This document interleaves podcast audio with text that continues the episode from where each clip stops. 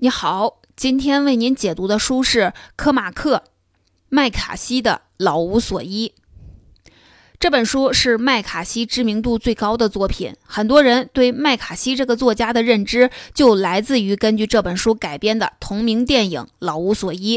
当年科恩兄弟凭借这部电影一举夺得了奥斯卡的四项大奖，包括最佳影片、最佳导演和最佳改编剧本等。当然，麦卡锡也参与了剧本的改编。在小说中，麦卡锡成功塑造了齐格这个变态杀手的形象，而科恩兄弟的改编又让他成为留名影史的著名大反派之一。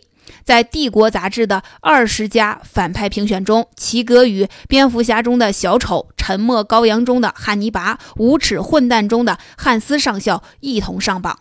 从类型上说，《老无所依》是一个美国西部故事。提到西部故事，你大概会脑补出这样一幅画面：牛仔骑着骏马四处流浪，替天行道，风景如画，杀人如麻。没错，这是传统的西部故事。西部故事是美国文学中一个重要的类型，它是西部牛仔这样美国民族神话的源泉。它塑造了美国人对正义、暴力、独立、自由和开放空间等一切事物的思考方式。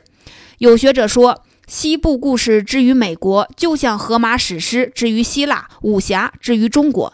今天我们讲的这本书是一个现代版的西部故事，只是故事里的牛仔并非正义的化身，正义最终也没能战胜邪恶。用科恩兄弟的话说，就是他推翻了关于犯罪和追杀的一切预期。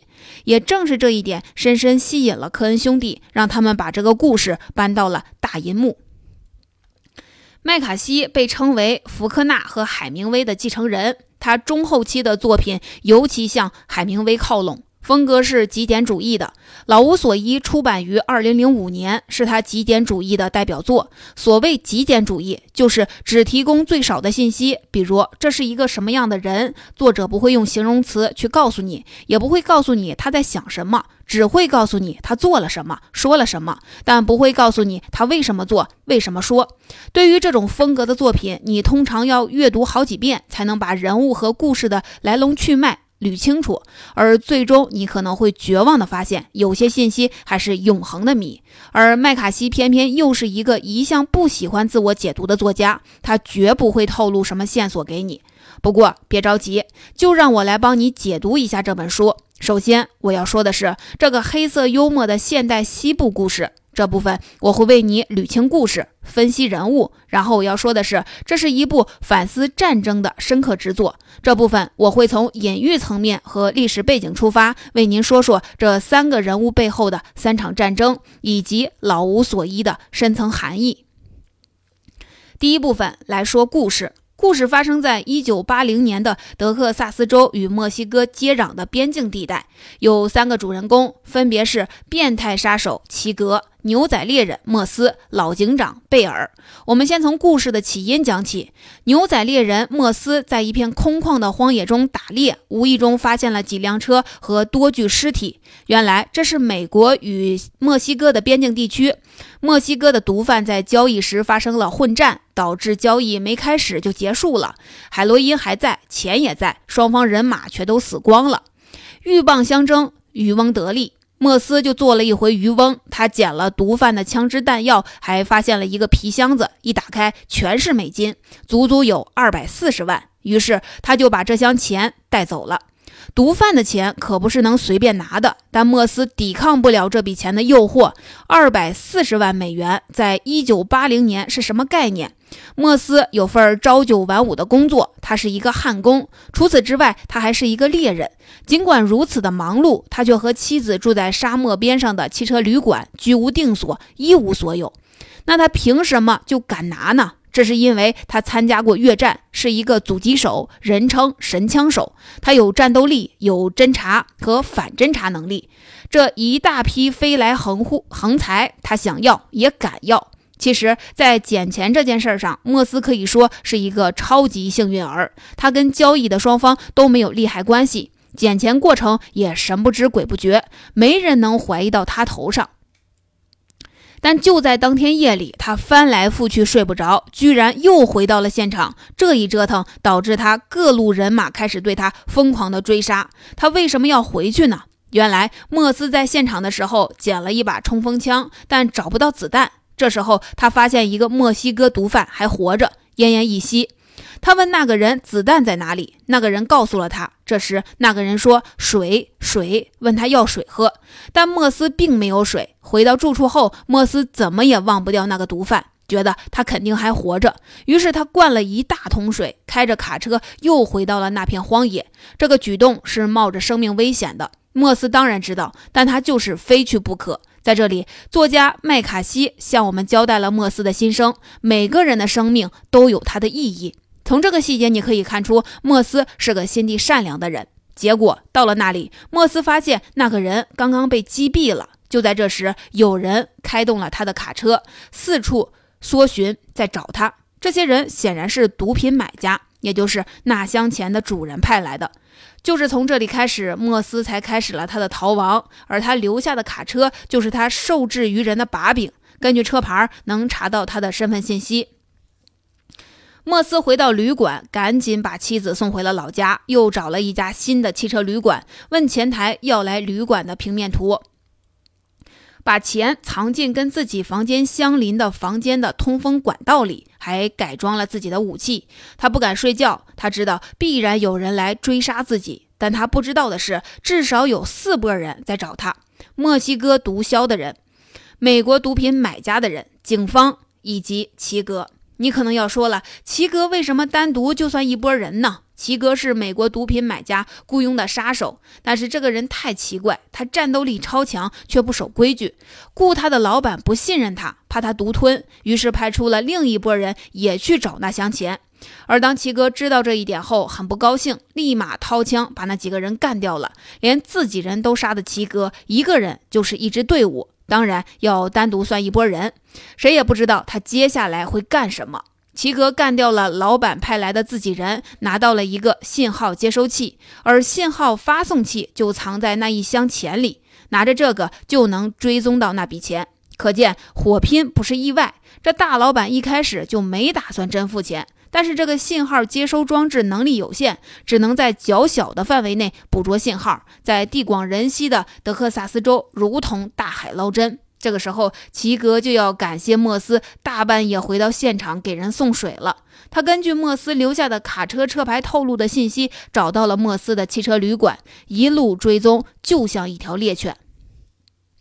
这里我要插上一句，齐格这个姓是麦卡锡发明的。有一次，麦卡锡在老无所依片场参观，演员们问他，齐格这个神秘的家伙到底有着怎样的背景，这个姓有怎样的象征意义。结果他只是简单的回答说，我只是觉得这是一个很酷的名字。其实齐格就是西班牙语中追随的谐音，他也是墨西哥俚语中一个很酷的人，发音很像，也是一个绝不妥协的人。你看，麦卡锡说这是一个很酷的名字，并非敷衍，他说的没错。我们接着说故事。齐格这个很酷的、绝不妥协的变态杀手，追随着那箱钱，追随着莫斯。齐格蓝眼睛、黑头发，杀人面无表情，呼吸平稳。他随身带一把特制的武器，那是一个改装过的氧气筒，连接着的是一把气黄枪，这种枪杀伤力极强，靠的是高压冲击力。市面上有类似的气枪，是用来杀牛的。齐格用这把枪一路杀人，警方却破不了案，因为这把枪根本没有子弹。然而齐格真正变态之处却不是这些，他最变态的地方就在于他蔑视世俗的规则，自己建立了一套规则，严格执行。追踪莫斯的一路上，凡是见过齐格、知道他行踪、跟他说过一两句话的人都被他杀死了。他毫无人性，不会对谁网开一面，所以他是无敌的。也正因为这一点，他总能逃脱法网，就连经验丰富的老警长贝尔也拿他一点办法都没有。但猎人莫斯也不是一个绝不妥协的对手，他总能顺利地转移那箱钱。在他与齐格唯一的一次正面交战中，莫斯还反制了齐格，成功的逃脱。只是不巧又遇上了毒贩派来的一伙人，两人在激战中都受到了重伤。受伤后，莫斯才终于发现，原来皮箱里有沓钞票被挖了个洞，里面藏着信号发送器，而接收器就在齐哥手里。于是莫斯把发送器留在了一家新的汽车旅馆的抽屉里，把皮箱藏在了美墨边境的大桥下，流着血一瘸一拐地走过边境线，去了墨西哥，住进了医院，再次摆脱了齐格的追杀。故事进行到这里，齐格其实已经失败了，他跟着信号到了汽车旅馆，发现了抽屉里的信号发送器。这时候他相信莫斯已经死了，而信号发送器出现在这里，很可能是警方布下的陷阱，或者是雇佣自己的大老板派来的人要杀了自己。结果就是这么歪打正着，他在那家旅馆等来了新的线索，杀手威尔斯。前面说了，齐格的老板觉得齐格不守规矩太危险，派人来一起找钱，结果被齐格干掉了。这更加证实了老板的担忧，于是老板又派出了一个赏金猎人来干掉齐格，这就是威尔斯。威尔斯也曾经参加过越战，服役于特种部队，还是一个陆军中校。如今干起了职业杀手的兼职工作，他找到莫斯藏身的墨西哥医院，晓之以利害。他说，你看，你拿了不该拿的东西，现在这么多人都在找你，更何况还有齐格这个变态杀手呢。现在的情况是，就算你把钱交给齐格，齐格还是要杀你和你的老婆。没有什么为什么，他就是一个变态，他没有幽默感，特别有原则。威尔斯提出跟莫斯合作，莫斯交出钱，威尔斯保护他全家不死，但莫斯拒绝了。于是威尔斯回到了莫斯最后住的那家汽车旅馆，结果碰上了齐格，于是齐格干掉了威尔斯。齐格拿到了威尔斯的手机，这时候莫斯给这个手机打电话了。齐格说，我们来做个交易吧，你交出钱，我就不杀你妻子。但莫斯又拒绝了。这里我要提醒你的是，莫斯并不是不在乎妻子的性命，别忘了他可是会冒着生命危险大半夜去给毒贩送水喝的人。他只是不会认输，他觉得自己可以既不交出钱，又能保护自己的妻子。不仅如此，他还要求杀死齐格。于是莫斯和齐格这两个毫不妥协的铁血硬汉，带着一身的枪伤，各自重整旗鼓，开始了新的一轮猫鼠大战。莫斯从大桥下取回那箱钱，买了一辆新车，一路开向了自己妻子所在的地方埃尔帕索。而齐格抽空去杀了自己的雇主，证明了自己确实不守规矩，然后他向埃尔帕索一路进发，去杀莫斯的妻子。莫斯在这里又犯了一个错误，他遇上了一个搭车客，是一个离家出走的少女。也许这个少女让他想到了自己的妻子卡拉琼，因为卡拉琼比他小很多，只有十九岁，而莫斯已经三十六了。莫斯让搭车少女开车，一路掩护自己，在接近埃尔帕索的地方，他们入住了一家汽车旅馆。就在那里，墨西哥毒贩的人来了，为了保护搭车少女，莫斯被毒贩打死了。当他被机枪快打烂的时候，他还捡起手枪向毒贩射击。不得不说，莫斯确实是一个硬汉。他虽然一时禁不住金钱的诱惑，走上了人为财死的不归路，但这一路上他不曾杀死一个无辜的人。他犯的两次所谓的错误，导致自己身陷险境，最终搭上性命，都是因为他有人性。莫斯死了，我们再说那箱钱。毒贩杀死莫斯后，找不到那箱钱。这时齐哥赶来，根据之前的追踪，他知道莫斯呃，把钱藏在了旅馆通风管道的习惯，果然他就在那里拿到了那箱钱。这一次轮到齐哥做一回得力的渔翁。你肯定会想，委托齐哥找回钱的雇主已经被他杀了，他应该拿上这笔巨款远走天涯了吧？并没有。如果我们能预料到齐格的行为，齐格就不叫变态杀手了。他把这箱钱拿到了墨西哥毒枭的面前。齐格对毒枭说，这是属于你的钱，还剩两百三十万，少了的十万是被莫斯和齐格在路上消耗掉的。也就是说，齐格一分钱都没拿。毒枭吓坏了，不明白齐格的动机。他说，这箱子里不会有炸弹吧？这也太不懂齐格了。其实齐格只是想证明他是杀手行业中最强的、最无敌的。他做杀手根本不是为钱，而是出于一种精神上的追求。他早就超越了世俗的一切享受，杀手是他的职业，更是他的兴趣，是他的游戏，也是他的价值维系之处。他是为恶而恶的纯粹恶的化身，是强力意志的信徒。我们接着说故事。莫斯死了，齐格把钱交给了毒枭，按理说他的使命到此已经完成了，但齐格不这么觉得，他还要去杀莫斯的妻子。前面说了，齐格说过，如果莫斯把钱交出来，他就不杀死莫斯的妻子，但莫斯没答应。按照齐格的脑回路，那不是一个威胁，而是一个承诺，他必须去兑现这个承诺。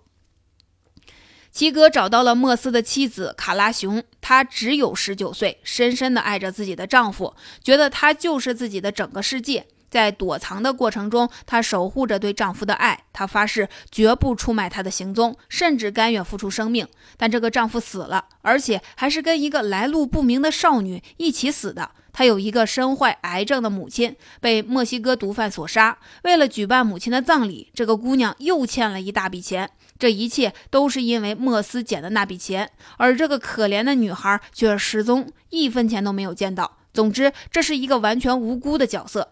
可是，在面对这个完全无辜的女孩时，齐格并没有一丝怜悯。他说是莫斯让自己来杀死她的。接着，他逼迫她玩猜硬币的游戏。前面说了，杀人对齐格来说是一种游戏，他会杀死所有见过他的人，无一例外。但其实也有例外，这就是猜硬币游戏。有时齐格会逼迫猎物玩猜硬币的游戏，让对方用硬币来决定自己的生死。当然了，决定生死的并不是猎物自己，而是齐格。但齐格用这个硬币带来的偶然性，把自己的杀人行为伪装成了命运，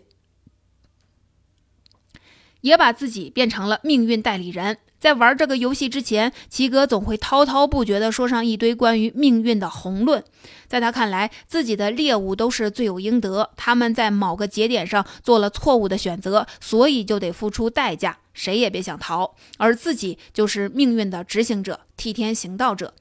在面对卡拉琼时，齐格也发表了一通类似的宏论。他相信卡拉琼必输，因为他的命运在莫斯捡钱的那一刻就已经决定了，他必须死。后来，绝望的卡拉琼抛出了硬币，果然他输了。齐格再次扮演命运之手，开枪杀死了他。齐格走出门外，上了车。就在这时，他遭到了命运的嘲讽，一辆车撞向了他。他爬出车外，一截骨头露出体外，浑身是伤。撞他的人是几个少年，他们轮流吸着大麻，闯了红灯。总之，一群不守规矩的年轻人，带着命运的嘲讽，齐格走向了人群。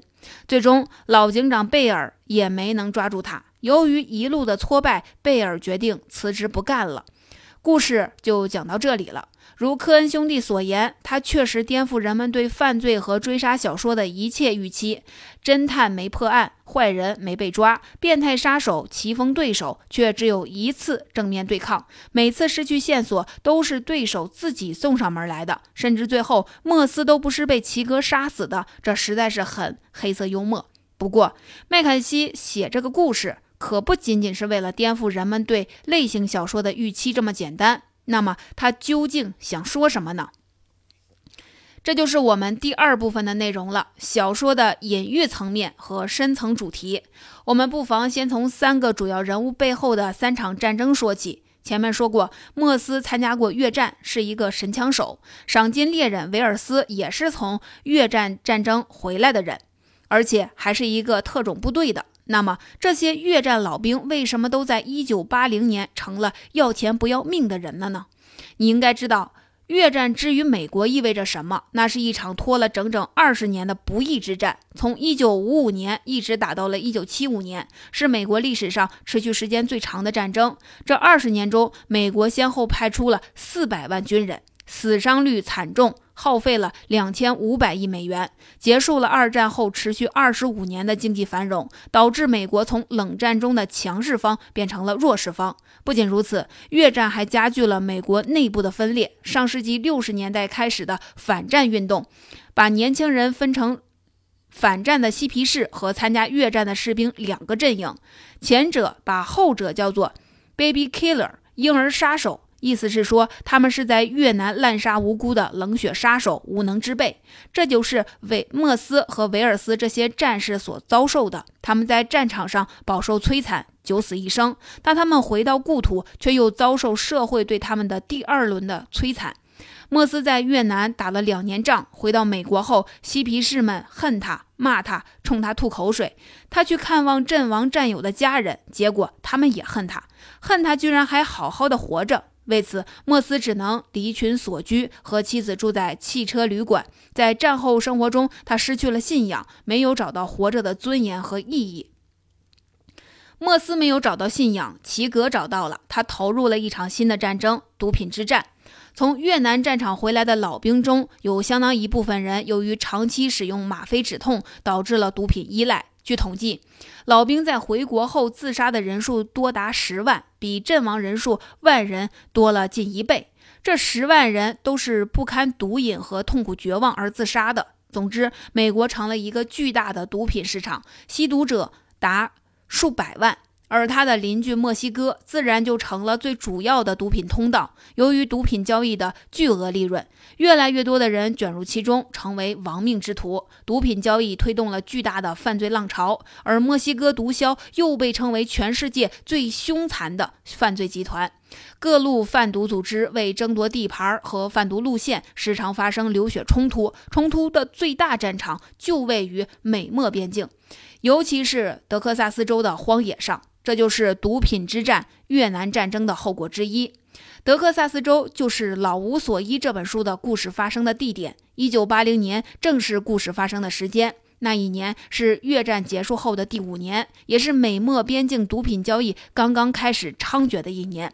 故事的隐喻就在这里了。在越战结束，毒品之战打响美国，整个社会找不到一个可以信仰的价值体系，一切坚固的东西都烟消云散了，上帝死了，钱取而代之成了新上帝。不管他是二百四十万美元，还是七哥手里那枚小小的硬币，都拥有决定人物生死的力量。说完了莫斯和齐格，我们再来说老警长贝尔。我还没有怎么介绍过他。贝尔参加过二战，立了功勋，二十五岁就当上了警长。故事开始的时候，贝尔已经做了大半辈子的警长，他热爱自己的职业，认为自己的使命就是照顾好这一方土地上的人们。每一次出警，他都做好了牺牲的准备。除此之外，贝尔还是一个好丈夫，他也有一个比自己年轻很多的妻子，他很爱自己的妻子，觉得认识她是自己一生中最幸运的事儿。贝尔是一个仁厚之人，比如他骑马去侦查犯罪现场时，会把马拴在离尸体较远的地方，因为他知道马看到尸体后会感到不安。总之，贝尔是一个善良老派的美国人，是正义与道德的化身。你可能会说，贝尔之所以这样，是因为他参加的是二战。没错，二战之于美国人跟越战的性质完全不同。在美国人看来，那是一场骄傲的正义之战。从战场上光荣回来的贝尔，自然不会遭遇莫斯所遭遇的信仰崩塌。但我现在要告诉你的是，跟莫斯一样，贝尔也曾经得到了自己不应该得到的东西，为此他一生饱受折磨。这是怎么回事呢？原来在二战战场上，贝尔是一个小军官，他的使命是照看自己的兄弟们。在一次苦战中，他们遭到了重创，死伤惨重，活着的战士也是奄奄一息。按照职责，贝尔应该守住阵地，等待救援，到第二天再走。但那天晚上，贝尔实在是撑不住了，于是他放弃了阵地和垂死的兄弟们，离开了那里，活了下来。活下来的贝尔被认为是战斗英雄，少校提出要授予他勋章，但贝尔说出了实情，拒绝接受。这时候少校威胁他说，你必须接受勋章，如果你再对人说出真相，你就只有死路一条。就这样，贝尔接受了荣誉，回到故乡，成了最年轻的警长。但这个不属于自己的荣誉一直在贝尔心里像石头一样硌着他，让他痛苦。你看，这跟莫斯捡了不属于自己的钱是不是很像？而且贝尔跟莫斯一样，他们都相信做过的错事儿不可能挽回，但他们也不一样。莫斯觉得一步错步步错，而贝尔认为应该把做过的事儿记在心里，背着包袱生活，用一生尽可能的去弥补，去赎罪。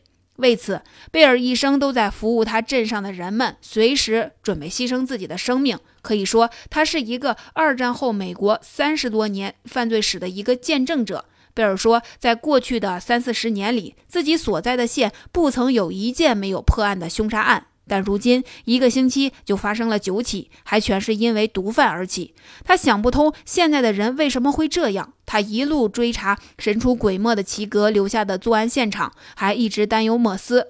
他要保护这个年轻人的生命。在他的印象中，莫斯是个还算正派的年轻人，而且让他心有戚戚的是，莫斯和自己有很多相似之处，他们都参加过战争，都很年轻就结了婚，他们的婚姻都很幸福，妻子都比自己小很多。他不明白莫斯为什么要为了钱铤而走险，害死了自己，也害死了那么爱他的妻子。那是一个十九岁天使一样的女孩。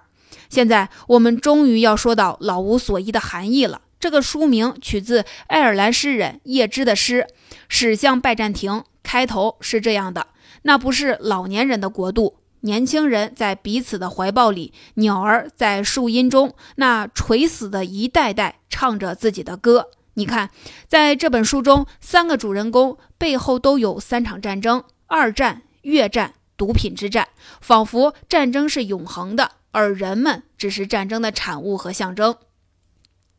贝尔象征老人的世界，那是一个道德化的温情脉脉的世界，人犯了错要用一生去赎罪。而莫斯和齐格象征的是年轻人的世界，这个世界是无道德的，残酷无情的，人犯了错就要一直错下去，堕落下去。每个人都相信自己是可以超越一切规则的强力意志者，为所欲为，自己做自己的上帝。老人的世界有上帝和传统信仰，而年轻人的世界中，金钱和毒品取代了旧日的上帝。这是一个混乱虚无的世界，每一代人都唱着自己的歌，这就是老无所依的意思。